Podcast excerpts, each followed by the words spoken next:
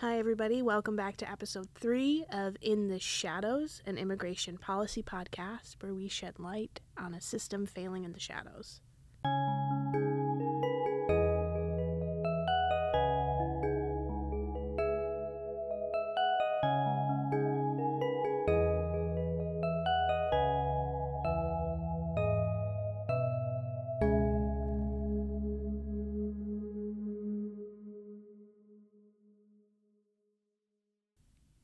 This episode discusses domestic violence as a basis for an asylum claim for immigrants who fled abusive situations in their home country.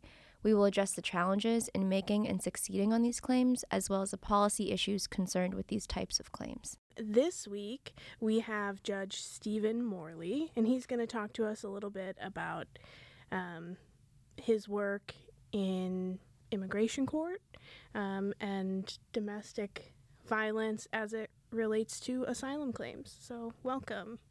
Thank you for inviting me. I'm pleased to be here. Great. So, do you just want to introduce yourself and talk a little bit about Sure. your career? I know there's been My career, be, because I um, have been around a while, and my career is kind of long, so we don't want to take up the whole time. um, I started um, in Philadelphia as a public defender, both in the state office and then moved over to the federal court division. And back then, the uh, federal court division had, I think, eight lawyers and a few staff. Now it's a behemoth doing lots of great work. Um, then I went into private practice, focusing mostly on immigration and criminal defense. And uh, over time, the uh, immigration work um, became larger and the criminal defense work became less. Um, and I enjoyed the immigration work maybe a bit more. And so I kept toiling in those vineyards. Um, got a chance to argue a case before the United States Supreme Court um, in the fall of 1998. That was a criminal case. Um, uh, the right, the right to remain silent at sentencing under the Fifth Amendment. Um, argued a lot of immigration cases as well as some criminal cases in the appellate federal courts, as well as some before the um, state courts, and um, went through a couple of different partnerships, and eventually, in 2010, uh, secured a position as an immigration judge here in Philadelphia. Um, and this was an opportunity for me to um, be on the bench, to make rulings, to address sometimes complex questions of law, uh, to address uh, the issues that uh, people bring to immigration court, with the understanding and the knowledge that I had that um, the immigration court side of immigration, while it is the one that maybe most people are familiar with, is actually just kind of one sliver of all that encompasses immigration law. And when I was in practice, I really practiced all the areas. That is the business immigration, the family based, um, naturalization, all of that uh, before administrative agencies. Uh, but I enjoyed my time on the on the immigration court, and after not quite 12 years, I decided to retire uh, from the court. Uh, I'm associated with a firm, immigration firm in Philadelphia, Landau, Hess, Simon, Choi, and Dobley, and I work some there, uh, but uh, mostly enjoy more, much more flexible lifestyle than the court afforded me uh, for those last 12 years. Yeah, for sure. I can imagine. Well, thank you so much for being here with us today. Um, what it sounds like you've had a lot of experience working in like public interest. And what kind of drew you to that area of the law over any other area? I think I started off uh, my life thinking in terms of public interest um, and never, really never envisioned myself going into private practice at all. Um, and that's somewhat a product of personal background and, and when I grew up, I grew up in the 60s and the commitment of my gener- my era, my generation at that time had a lot of people who were viewed who viewed um, government as the solution. The government can make people's lives better, and I really believed that if I could be involved in some way, uh, that I would help to make people's lives better. Um, I know that that's not a very popular view in certain circles these days, uh, but it is a view that I continue to hold. And then some of that stems from my personal background, which is my parents were uh, refugees from um, Nazi Germany. And so um, I took to heart the need to be committed to other people um, as a guiding principle in my life. Um, having grown up in the household where uh, one can see what happens when people don't have that commitment and have a commitment to destroy others and to castigate the other, so to speak. Uh, quotes around the word other. So I think those that personal background, my era that I grew up in, led me to be committed to wanting to do something better in the world. So all those years I spent in private practice, I was just being greedy. well, I think that's very refreshing to hear, and I think it's important to remind everyone that government does and can help. Um, so I guess with that, let's get into the whole discussion about asylum Mhm, um, sure. and start talking about, you know, I guess explaining what it is and why it's such an important part of the immigration laws. So, asylum is one part of the immigration law, and without getting too deeply into the legalistic weeds of all of this, um, let's sort of turn back to post World War II. Um, the world had just gone through this trauma and had millions of refugees uh, on a torn continent, Europe. Um, and what are we going to do? How are we going to address these problems of dislocation? And so the United Nations came up with uh, a convention uh, of what it intended to address in 1951. Um, there was a protocol that was enacted to uh, by the UN in 1968, and the United States signed on to that protocol and said, "Yes, we'll be a part of this." Uh, fast forward 12 years to 1980, and the United States passes uh, the Refugee Act of 1980, and that's really where um, all of our domestic law um, now mirrors the international law. There were some minor tweaks here and there where we didn't adopt every piece of the uh, language of the uh, 51 Convention and 68 Protocol, but certainly uh, the major thrust of that. And uh, so we have now been living with the Immigration Act of 1980 for nearly 43 years, and all of our decisions, uh, both by immigration courts and by the, the federal courts, and of course the Supreme Court is part of the federal courts, um, as well as the regulations that are promulgated under that 19 are, are all promulgated under that 1980 Act. That's really what drives us. Um, uh, so that's where we are. Asylum and refugee have very particular legal meanings, and so um, being a refugee, we can think about a lot of different people who are refugees, and we have a colloquial way of talking about that. You know, you see refugees around the world. Um, they're fleeing violence, they're fleeing war. We talk about them as refugees. But in the context of the Refugee Act of 1980, uh, we mean something particular. And we, what we mean by that is somebody who has either been persecuted or has a well founded fear of persecution, that is something that might happen in the future, on account of or because of their race, their religion, their nationality, their political opinion, or their membership in a particular social group. So when we talk about refugee, and refugee is somebody who's outside the United States wanting to come in, an asylum or asylee applicant is somebody who's in the United States and seeks the protection of the Refugee Act of 1980. Okay. And um, wow, that was just a flashback from your class. um, Catherine, you've taken two classes with me. yeah. You've suffered with me twice.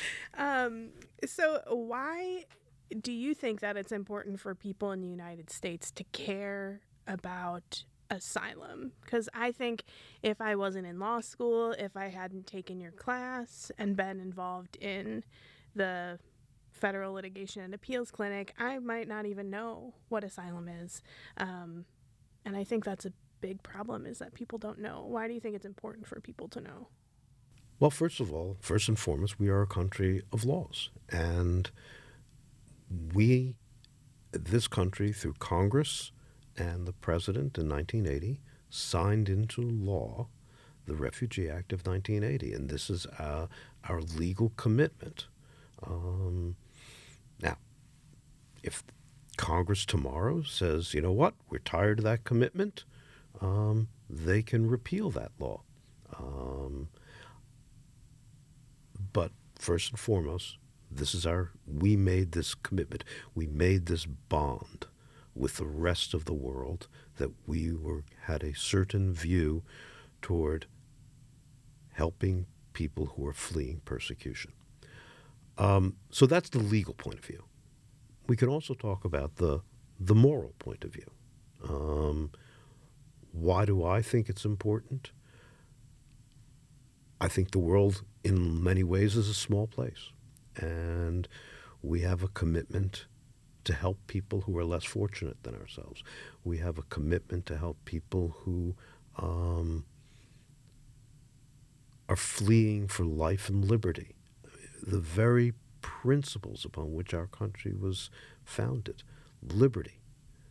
Um, don't we owe some responsibility to be a place where those who seek liberty from unjust harm, that is, harm predicated on race, religion, nationality, political opinion, social group membership, the things that are invidious, um, don't we owe those folks, those people, some measure of uh, protection, particularly when we are the wealthiest country in the world.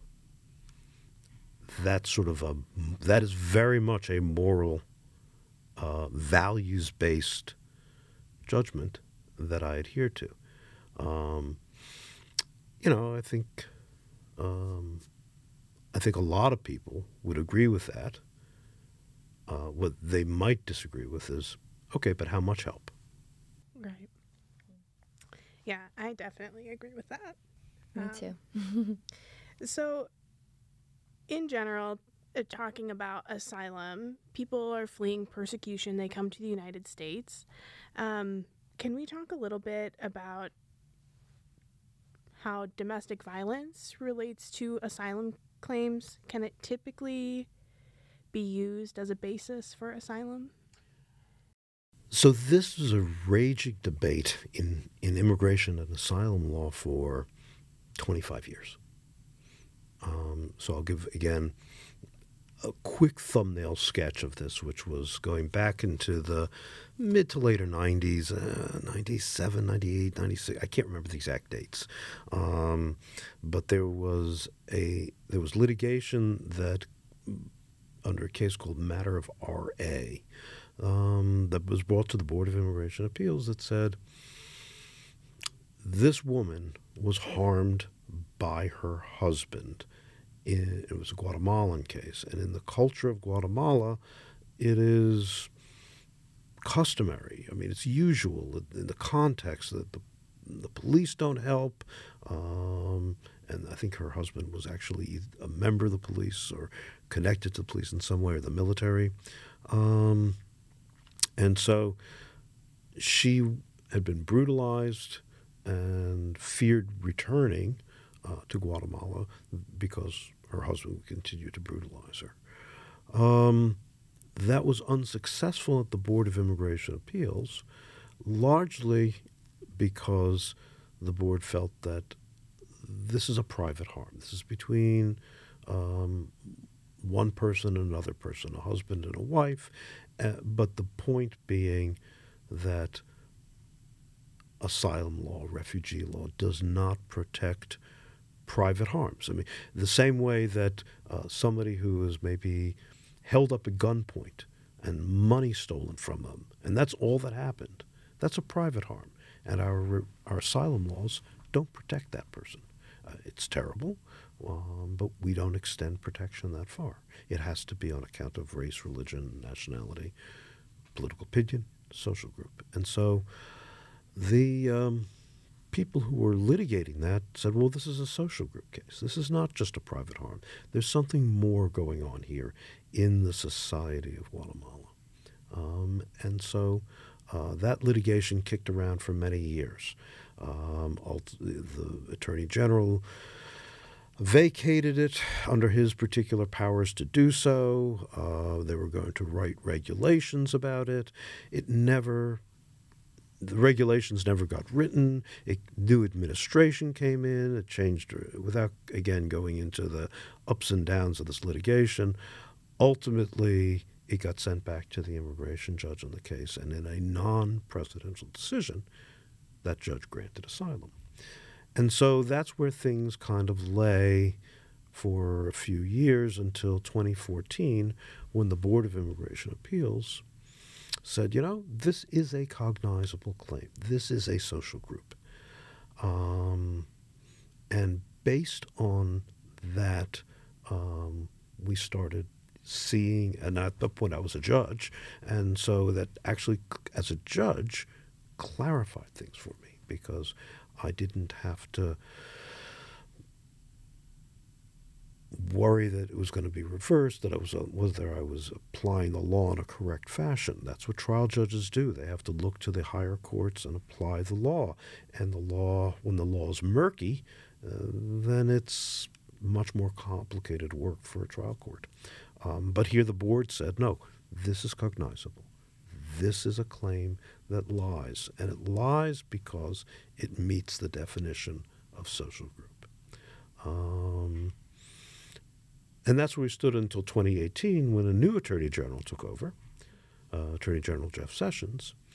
And he essentially reversed that 2014 decision. But the story's not over because then a new Attorney General took over, Merrick Garland, and he vacated Attorney General Sessions' decision that reversed the 2014 decision. So we're sort of back at where we were in 2014. Um, it all turns on what is a social group and if the social group is cognizable. So, if we want to talk a little bit about that, we can. I'll try to distill it.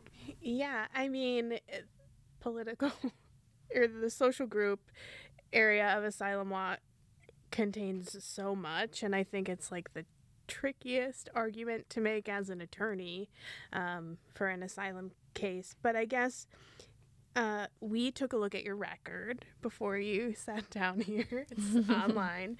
And we saw that the majority of the cases that you tried in your career were um, Guatemalan cases. There was a, a, lot, we have a lot of Guatemalan cases in Philadelphia. Did you see a number of domestic violence I cases? Did. I did. And so, what sort of evidence do you look for um, in those cases when somebody's trying to establish that women um, from Guatemala who are experiencing domestic violence are a social group that deserves protection?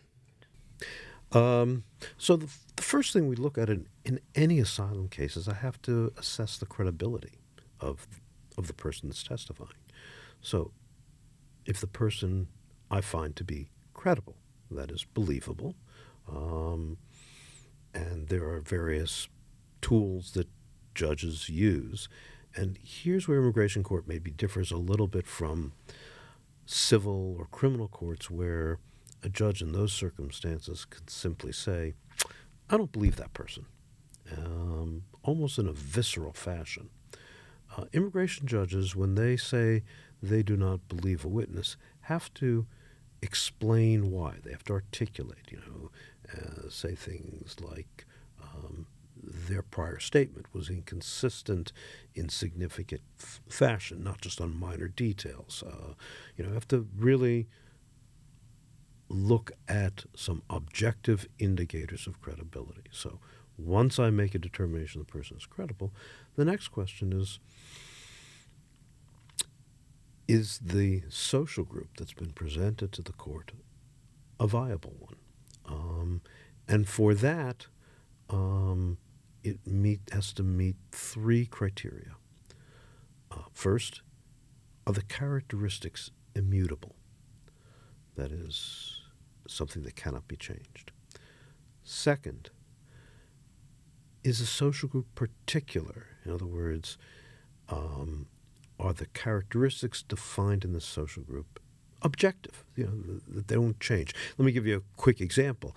If you say wealthy Guatemalans, that's really subjective because wealth is a moving target. Um, whereas if you say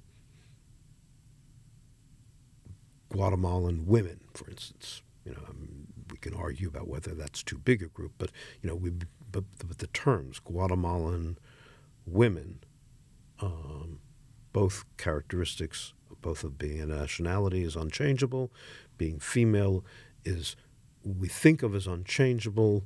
I know that uh, that in fact gender is changeable. However, it is a matter of conscience whether or not to change gender, and therefore um, it is uh, a particular and immutable characteristic. Because when we talk about immutability, it's not just that the characteristics are mutable, it can also be something that a person should not have to change as a matter of conscience. So, Guatemalan women, we have a pretty good idea of of the universe of that, what the outer boundaries of that group are. And finally, it has to be something that's socially distinct. That is, does Guatemalan society view this as a group? Um, so when we look at the t- kinds of social groups that are raised for uh, Guatemalan women who are s- fleeing domestic violence, uh, a social group that might come up would be something like Guatemalan women in intimate relationships who cannot leave those relationships. Um, and so those are characteristics that are clear. We know Guatemalan and we know women. They're involved in an intimate relationship. We know what that means. And the fact of their inability to leave, um, the universe of what that involves um, is also pretty clear. Uh, those characteristics are also immutable. And finally, does Guatemalan society look at that grouping as a particular and distinct subset of Guatemalan society? And there's a lot of evidence that shows that um, Guatemalan society does view that as a subset within the context of Guatemala. So I would find that if a woman testified about uh, her past abuse, um, that given the state of the law as it is now, that that would be a very viable claim. You know, and I ruled in a number of occasions that it was. That's very interesting. And I guess I have questions about the difficulties that surround asylees who try to bring this type of claim, and then also if you could speak on some difficulties that you faced as an immigration judge. Sure. So, first, the difficulty in bringing that kind of claim um, involves putting together effective country conditions, not just the country conditions of Guatemala that you can get from a, let's say, a Department of State report. Um, that's not going to get into the weeds enough for a judge to make a decision. Uh, there really needs to be enough evidence in every case uh, that shows that that there that this group is, let's say, socially distinct and is particular and has immutable characteristics. In other words, the fact that somebody proved that in a case I heard three weeks ago doesn't bleed into the case that's in front of me today. The fact that I said, oh, yes, this is a cognizable social group in a prior case because the record in front of me then really proved that though that category is socially distinct, um, then that doesn't help the person in front of me today. They have to prove their own case. Uh, that's a reflection of the fact that this whole social group thing is very fact driven. It's really the facts on the ground in the country that it takes place in. So, for instance, with regard to a woman who wants to bring that kind of claim, um, she needs to show that this group is socially distinct. How would you prove that? I mean, how would you prove that there is um, a particular subset of women as part of society who who are involved in intimate relationships and who cannot leave the relationship? Well, you might prove that by showing uh, that there are laws enacted for protection of of of, of women in, in relation domestic violence laws. That would infer that there's a problem um, for for women in that circumstance. You might show that there are some shelters um, uh, that uh, provide services. Uh, uh, those kinds of things are a basis from which the court can then infer the existence of that group. And that's what I mean by really getting into the weeds. There really needs to be some kind of evidence. Sometimes there there are a number of expert reports that are floating around that I would see. Sometimes the same expert reports would be submitted in different cases. That's fine. You know, these are good expert reports um, produced by. Uh, uh, there's a Center for uh, Immigration and Gender Studies. I think that, that maybe have the title wrong. At a University of California, Hastings College of Law, and they do great work. And they have a number of uh, expert reports that get routine, uh, almost routinely submitted, and that's great because that gives me guidance, gives a judge guidance um, to say yes, the facts on the ground are such that um, there's no protection for women or insufficient protection, I should say, not no, but there's ins- inadequate protection for women who are victims of domestic violence. And that um, this is a societal problem. And so that it's more than just one, it's more than just a private claim between two people. It's a societal problem. And that's how you get to the social group stage. Um, that, I guess, leads me to my next question about these types of claims. So, we know in the United States that domestic violence is experienced by men and women at almost the same rate. Um, and so I guess it tracks that it's possibly happening in other countries. In a country like Guatemala, where there's um, just kind of even more barriers for men seeking help based on the culture and the society. Um, what have you ever? Well, I guess it's like a two part question. Have you ever had a case of a male domestic vi- uh, violence survivor seeking asylum um, and what are some specific challenges that men would face? Would it, um, even though it's likely an issue, it might not be recognized by the society. So does do those cases kind of default into it being like, oh well, this is just a private matter? So I'll answer the first part of the question first, which is no, I've never had that kind of a case, because um, that's easy. So, in order to answer the question of whether a man could bring an asylum claim uh, based on domestic violence, I think we have to go back to looking at the definition of social group. Because the, all of these cases fall under social group. Remember, it's race, religion, nationality, political opinion, membership in a particular social group. Domestic violence falls under social group that doesn't fit anywhere else. Um, and as I said before, this is really driven by the facts on the ground. Uh, the fact, when I say facts on the ground, I mean the facts of that country.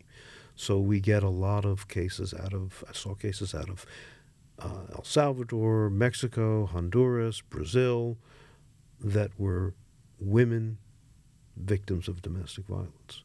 Um, I saw that because the facts on the ground were such that one could an attorney could craft a social group that was cognizable um, that said yes, this is more than just a private dispute.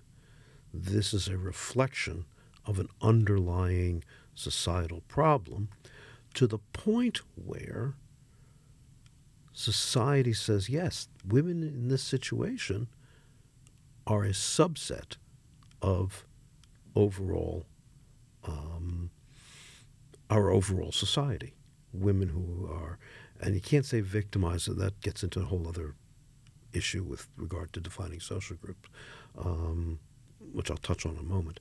So the short answer is if there is a society where men can be victimized uh, or can be viewed as um, a, members of social groups where the, they get persecuted on account of that social group, they could be. I haven't seen it, largely because certainly the countries that I saw most readily are ones where women uh, struggle for um, societal acceptance and uh, and um, struggle against uh, uh, a certain level of, and this I'm quoting some of the, the quoting the research and the experts that I see uh, that I saw before me, uh, the, the the label of machismo that would come out as as sort of a product of.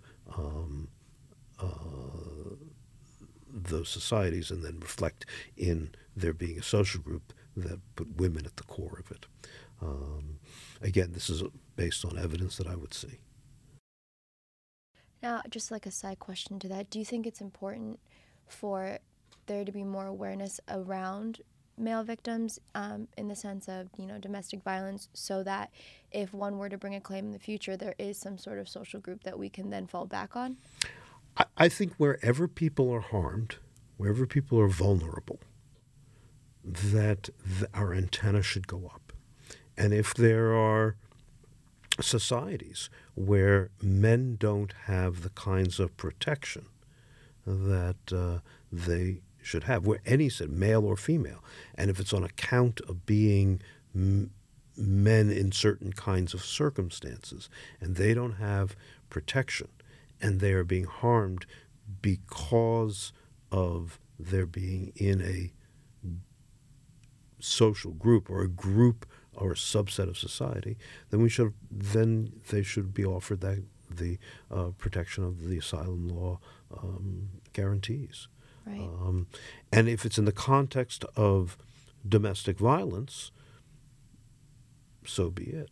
Um, you know, one of the things, you know, you looked at my record, so I did a lot of Guatemalan cases. I did a lot of Central American cases, particularly over the last five, six years that I was on the bench. Uh, one of the cases that I saw a lot of were men, not so much victims of domestic violence, but of gang recruitment because of the proliferations of gangs in largely Central America, the, what they call the Northern Triangle, Honduras, Honduras, El Salvador, and Guatemala. And so I, I heard a lot of those cases and really had to struggle with – is that a social group? Is there a social group there um, that I can that can be adequately articulated um, to offer the protection of these individuals because they were being I mean, some of, some of the crimes against these young men, in particular young men, were horrific um, because they simply didn't want to um, join violent criminal gangs. Right. So I know there's a lot of debate around asylum generally, um, just about how, you know, asylum is a bedrock principle that's protected by federal law. Um, but there's a lot of conviction for one way, saying that we should make it harder for people to legally access the United States, and then There's also a lot of talk about that. Yes. Yeah, right. And then how there's a lot of conviction around people saying that we should expand our borders and just make it a lot easier for people to seek asylum mm-hmm. in the United States. And I know recently President Biden announced a new rule uh, regarding asylum seekers that would severely limit a person's ability to seek asylum if they entered the United States illegally. Um, and we just wanted to know your thoughts on that. So the new rule, which I, I took a read through um, on the reg- new regulations and the and the um, and the rationale for it that's in the Federal Register as they required to promulgate that, and it runs about hundred pages, multiple columns per page. It, it's quite lengthy with a lot of justification, but in essence, the the new new regulation to take effect when the uh, Title 42 expires on May 11th is uh, that individuals who enter the United States illegally will have a rebuttable presumption to show that they uh, that they uh, applied for asylum in one of the other countries that they passed through. Um, I understand why the Biden administration is is doing that. Um, I think it's truly wrongheaded. I think it violates our commitment uh, under international law and our own laws. Again, the Refugee Act of 1980. Congress wants to repeal that or modify it, then we'll have a new law to deal with. Um, I may not agree with it morally, but or values wise, but that's it. This is the problem or that I see, I mean, one of the core problems of this, the statute provides for something called safe third country um, uh, refuge. And that is if the United States finds that a country has an effective asylum process and enters into either a, a, enters into a multilateral or a bilateral agreement with that country, then a person who passes through that country and does not access that asylum program can be barred from seeking asylum in the United States. So, my view is very simple. There's a process in place. Congress enacted that, that the uh, rule or regulation that uh, the Biden administration has proposed is, and all regulations have to be grounded in the statute. Well, this is a regulation that contradicts the statute. Uh, so I, I think it is on very unfirm ground, infirm ground uh, legally, they uh, the prior administration, the Trump administration, tried something very similar, and they just but they did it as a if you don't ask for asylum in, in one of those countries that you pass through, then you're barred from asylum in the United States, and that was struck down. Um, the Biden administration is trying to do it by use of a rebuttable presumption. Um, I, I, don't think it survives, even as a rebuttable presumption. Uh, I don't think it should survive. The thing I want people to be aware of with regard to asylum is we are an immensely wealthy country. And we have a lot of space. You know, I remember President Trump saying something effective at one of his rallies. You know, we're, we're, we're closed. We don't have room. Well, he's flat out wrong. We have plenty of room. It's a huge country with, eh, with many habitable areas. And there are two things I want to remind people of. One, in 2015, the country of Germany, which is one quarter our size, about 80 million people, took in 1.2 million Syrian refugees in one year. Angela Merkel said simply, We can do this. She proved in a reversal of what had happened 70 to 80 years before, Germany to be, at that moment, the moral center of the Western world. We, on those numbers, four times as large, we should take in close to 5 million, and we're nowhere near that. So I would suggest that if Germany could take in 1.2 million in 2015, we can take in a lot more than we have, number one. Number two, Poland, in a year, racked by its neighbor going to war in Ukraine, a country of about 30 million people, has taken in a million and a half refugees. Poland, not as rich as Germany, far less rich than us, one tenth our size, taking in a million and a half refugees. So let's keep the border issue in perspective. Yes, it's a problem. Yes, there are a lot of people at the border clamoring to get in to apply for asylum.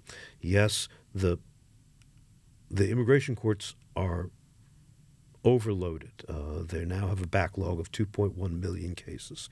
Uh, they're going to hire more judges. They'll never litigate their way out of this. I mean, they keep thinking, let's let's let's you know hire more judges. They don't hire enough staff. Um, you know, when when I when I started as a, as a judge, um, there were four judges, about nine or ten staff, including supervisors, and about five thousand cases in Philadelphia. When I left, there were seven judges, about twenty staff, twenty-two staff, something like that. Forty-two thousand five hundred cases. Wow. So, caseload up eight times, staffing up maybe double, judges maybe double the it's it's an insurmountable problem and there's insufficient support staff. Hiring judges by itself doesn't do it. You need adequate support staff. EOIR refuses to adequately support the judges.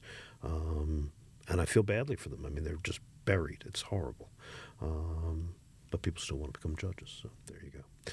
But at any rate, so that's the perspective I want to give to it. I think that the, it's wrongheaded, and I think that uh, uh, I'm disappointed in President Biden's initiative in this because I really believe that he would be better at the border than the prior administration, and in some ways he is. He's not as overtly cruel.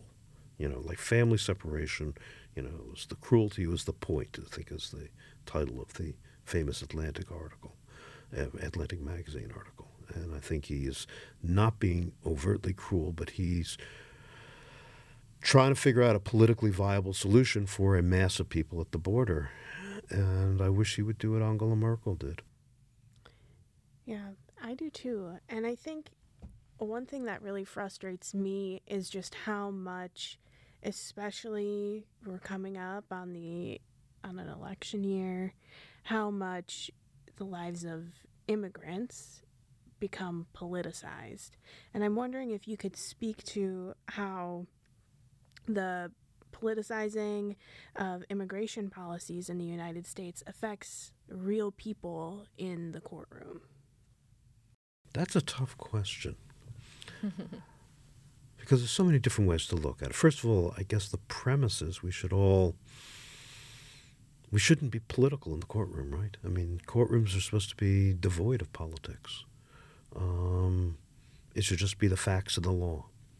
Um, but of course, we know that's not true from the Supreme Court on down.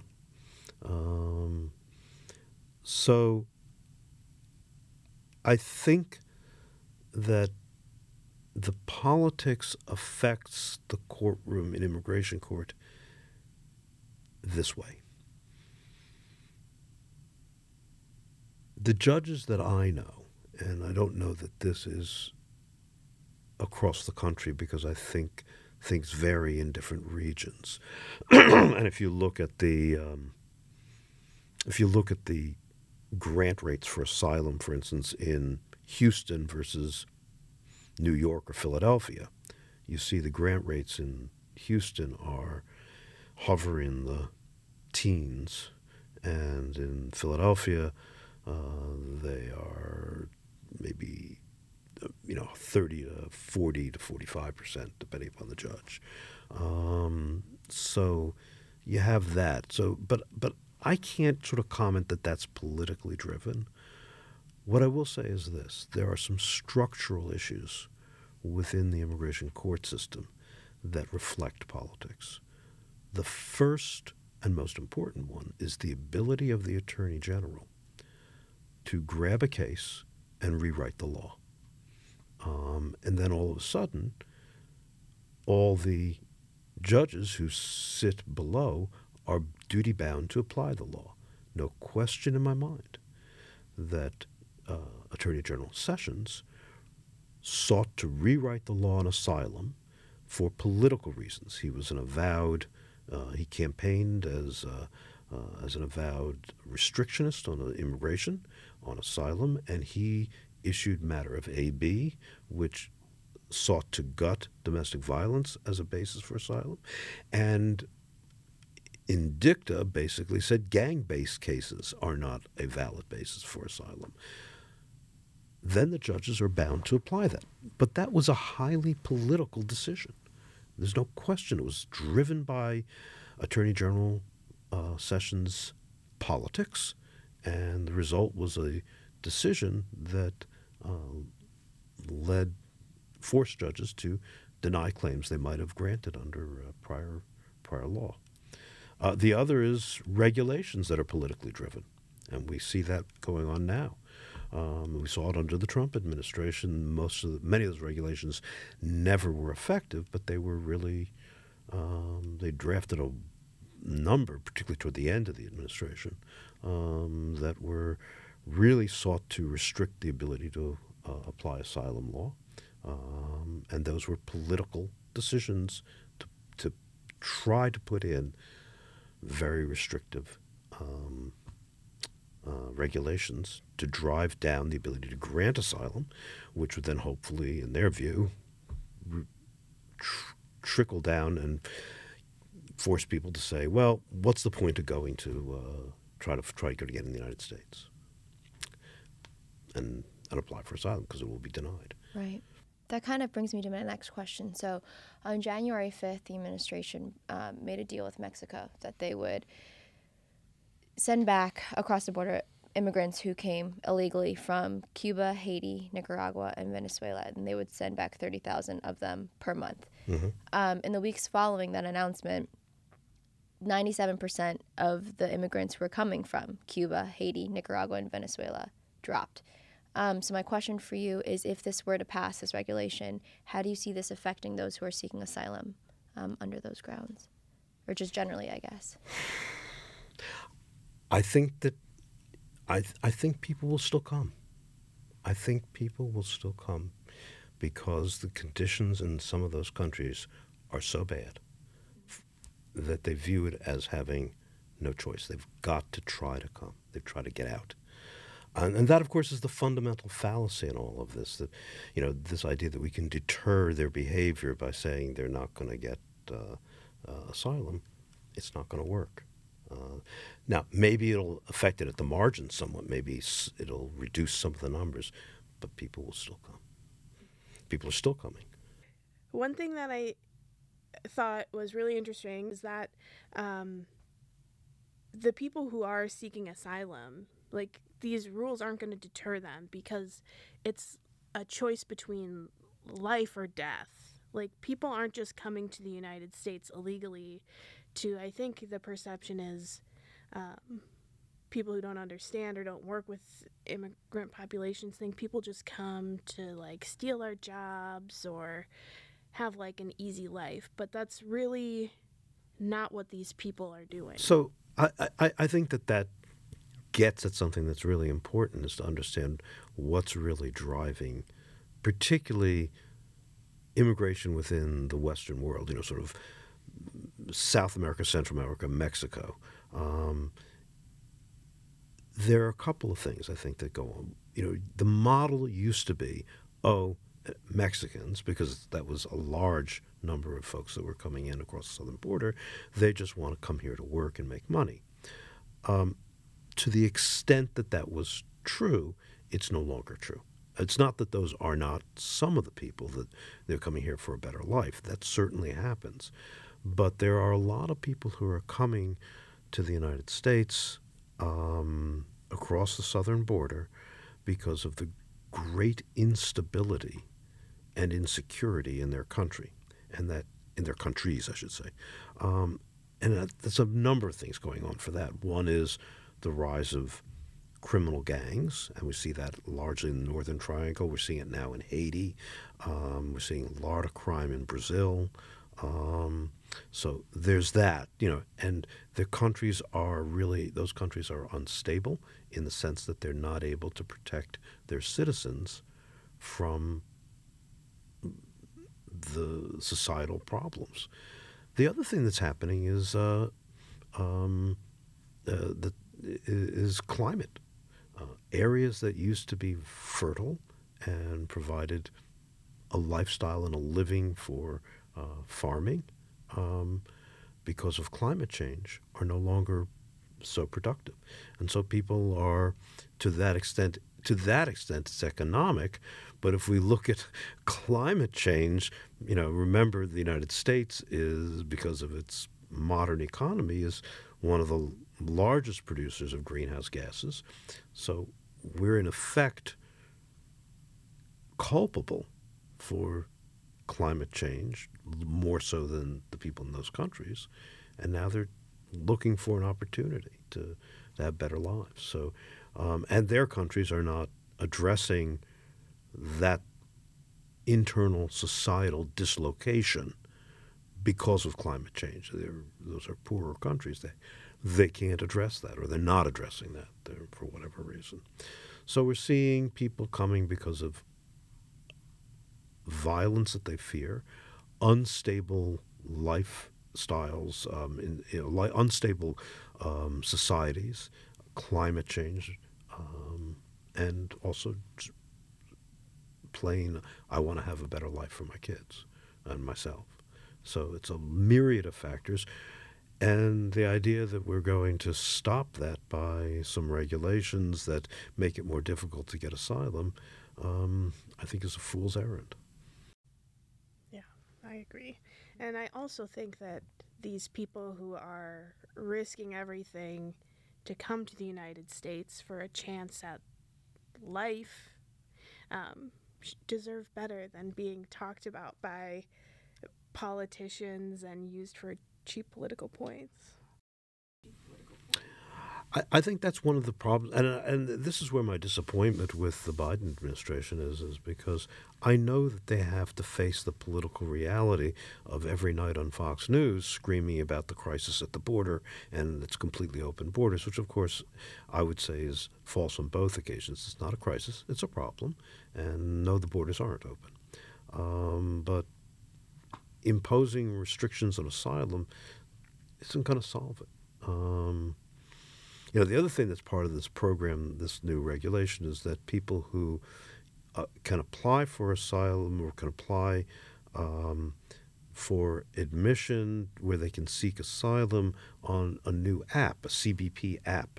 Um, and, you know, you're talking about a population that may or may not have access to smartphones. Some of them do, you know, no question.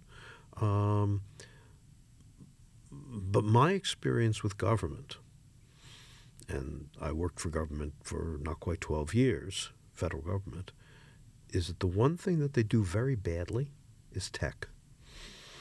So I just look at this and I'm waiting for that, you know, that, you know, people go onto this app and they can't get anywhere and now they're parked in Mexico. And that's the other problem that's been happening over the last several years is that people park in Mexico waiting to come in um, in line, and they're left at the mercies of uh, extortionists, criminals. I mean, at the very least, we should be setting up a, a UN sponsored refugee camp in northern Mexico and we should be assisting with that. It shouldn't just fall on the UN or Mexico. If we're going to have all these people coming and we're not going to let them in and they're going to have to wait in line on a CBP app, then let's have a clean, safe location for them, not encampments where they are victimized further for crime of crime. So. Uh, but again, we haven't thought about that, and I think to a certain extent, it's like we don't want to make it too comfortable because that will encourage more people to come. And I think they're coming anyway. It's funny to think of like a a refugee camp as being more comfortable for somebody. But you know, it's in contrast to what's happening now, which is there's you know makeshift encampments um, done by um, nonprofits, and it's exactly that. It's dangerous. They're they are prey to criminals and extortionists, and and to at least offer them that level of protection. Now, you said that you were disappointed in the Biden administration up to this point regarding immigration and what they're proposing, and I share that sentiment with you. So, I guess my question for you is what policy changes would you like to see um, in immigration law? I would like us to um, welcome immigrants more openly. Um, I think we can do that in a number of ways. So I'm going to touch on the asylum at the end, but I think one of the biggest problems right now is uh, huge backlogs in processing people for legitimate um, um, visa changes, uh, naturalization, uh, those should be going uh, issuing employment authorizations. I mean, people came from uh, Afghanistan two years ago, and they got employment authorization. Um, or a year and a half ago, and their employment authorizations are, are going to run out, and they've reapplied. They've applied for new employment authorizations, and because of backlogs, they're not getting them and that's going to cause great hardship. And there's no reason for that. I mean, there's no reason why uh, we can't, as a government, um, res- be responsive uh, to these to the people who have relied, who we rescued from Afghanistan, who need employment authorization, um, who don't want to work without it. We don't want them to work without it. So I think the whole system has become clogged. Um, we should expand the number of H 1B visas available um, so that we can uh, attract high quality um, workers in this country who want to be here, who want to contribute to our economy, and instead are forced to do. Some some are forced to leave, and some are forced to do incredible dances as to how they can change their pattern, as to as to how they can change their status. As to asylum, I don't really know. Uh, I think the the solutions are really, really hard to, to fathom, but I don't think. But I think the solutions that have been proposed are wrong. Uh, I think they they don't reflect the values of the United States, and certainly don't reflect the law, the Refugee Act of 1980. Um, maybe what we should have is large processing centers um, on the southern border where we welcome people, uh, we uh, screen people for responsibly being located elsewhere in the country. You know, if they've got family or whatever, those that we're unsure of, we can keep perhaps in a more in a camp-like setting for a period of time. Let's say no more than sixty or ninety days, so it's time limited um, allow them to start putting together asylum applications.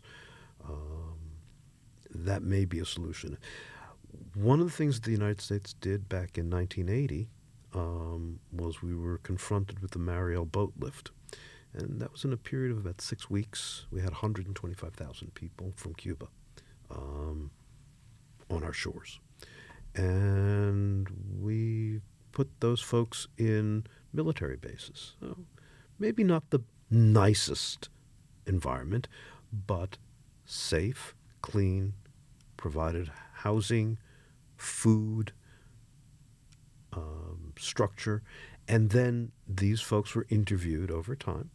And the ones that were not at risk, ones that have places to go, they were released on what we call parole that is, permission to be physically in the United States, even if they've not been legally admitted. Um, and I would say we could do the same thing with uh, the crush of people at the border. Uh, that we could perhaps do something along those lines um, and really mobilize a lot of staff to um, make sure that nobody sits in those camps, uh, those that secure secure location for more than let's say 60 or 90 days. We kind of do our due diligence and and then process people into the community um, where they can uh, apply for asylum. Yeah, I think those are all really great options. Um, and I wish that we could get an administ- administration that's willing to actually think about these problems big picture instead of just trying to slap a band-aid on it. I, I, I agree. And I think one of the problems is that uh, President Biden is, you know, ha- is trying to walk a line between being humane, because I think he is a person who looks for humane solutions, and also dealing with the the politics of it. You know, because you've got Fox News screaming every night the crisis at the border, um, and so he's got to do, do he feel I guess he feels he has to do something. You know, President Obama tried to do that. What he, you know, he did the I'm going to be tough in immigration, and then what he was uh, going to be tough at the border, and so he got his, you know, his street cred on that, and then the other goal was, and then I want to pass a comprehensive immigration reform, and I think he believed that if he could show he was going to be tough at the border and tough on immigration. And there was one congressman who called him the deporter in chief because so many people got deported. That he could get a better law passed, a real comprehensive immigration reform bill passed. And he actually got it past the Senate. You know, the Senate with 67, 68 votes passed uh, about 10 years ago. Uh, a, a pretty good immigration overall immigration bill. The problem was it died in the House. They didn't even consider it. Didn't even go on the floor. So it's unfortunate. Yeah. I mean, well, thank you so much for being here with us today. We want to wrap it up with one final question. Okay. Do you have any advice for young attorneys who may be thinking about pursuing a career in immigration law? So, my favorite answer to that is don't do it. but that's only a partial answer. I encourage, and I've, I've said this to young lawyers and to law school classes. I, you know, as, as you know, I, I teach, I have for 15 years taught courses uh, at an adjunct level at Drexel, and I've also taught at Villanova before that. And um,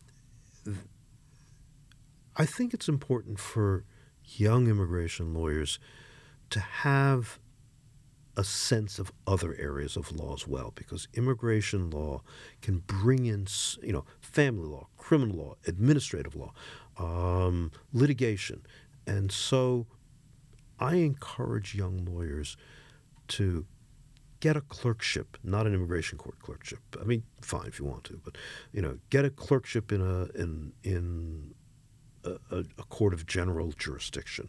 Um, go become a public defender. Go do domestic relations. Uh, go do some business litigation. Do something else for a little bit. So you're grounded in some other areas. I mean, for instance, if, if you want to do business immigration law, wow, if you've if you've worked uh, at a firm that does some business related things, you have a leg up on people. So I think it's important to have some other experience and then dive into immigration. Um, that piece of advice usually goes over like a lead balloon. Uh, um, so I would just say that the options for going into immigration law are um, uh, are out there. Um, there are nonprofits that are always looking for people. Um, Philadelphia has a couple of really wonderful nonprofits. Uh, you know, HIAS, I was on the board of directors and, and president of the board uh, directors of HIAS uh, for a dozen years. Um, Nationality Services Center. Um, there are some other places that do great, great work. Um, Esperanza, um, Catholic Social Services, they all do great, great work uh, on behalf of immigrants. So, you know, that's a nonprofit world. There are opportunities in the court to become a, um, uh, a law clerk for the Immigration Court or to the Board of Immigration Appeals.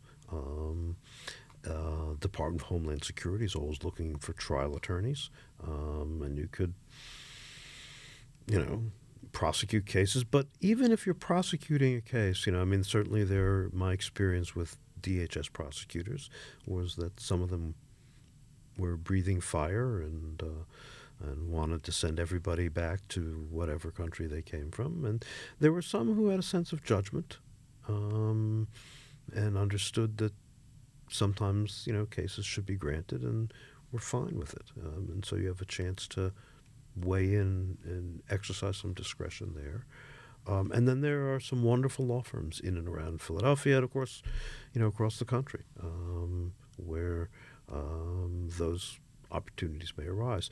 The difference between, let's say, immigration firm and a large firm um, is that immigration firms will look around and they'll say, "Gee, we have a lot of business, and we're projecting we're going to have more. We better put out an ad and hire somebody the next month," as opposed to uh, big law, which says we're going to want 10 or 15 new associates next year, next fall, so let's start interviewing this fall. That that doesn't happen in the immigration world. You know, you've got to kind of be at the right place at the right time when there's a, an ad posted or a need uh, goes up for uh, for help. Um, the immigration court law clerks are a year ahead, so you apply in the fall and you start in the fall. Um, um, DHS, I think, is a constant. They have constant needs, and you know you don't have to stay in Philadelphia. There are all these places. They have opportunities around the country. So if there are places you want to experience living in, more power to you. So, um, but I do encourage people, you know, get some other kind of experience and then plunge into immigration law. Okay. Well, thank you so much. It's been a pleasure. You're very welcome. Thank you for uh, letting me talk and uh, be part of this. Thank you for listening to another episode of In the Shadows, where we shed light on a system failing in the shadows. We just had a lovely conversation with Judge Morley, where we talked about domestic violence as a basis for an asylum claim for immigrants who have fled abusive situations in their home country. We learned about the difficulties that asylum seekers face, as well as some of the policy concerns that surround these migrants. If you or someone you know is experiencing domestic violence, please call the National Domestic Violence Hotline at 1 800 799 7233. If you live in Pennsylvania, you can reach out to the Pennsylvania Coalition Against Domestic Violence at pcadv.org. Further, if you are seeking legal aid to help with an asylum claim, you can call HIAS at 1 800 442 7714. And as always, these resources will be listed in our episode summary. We'll see you next week.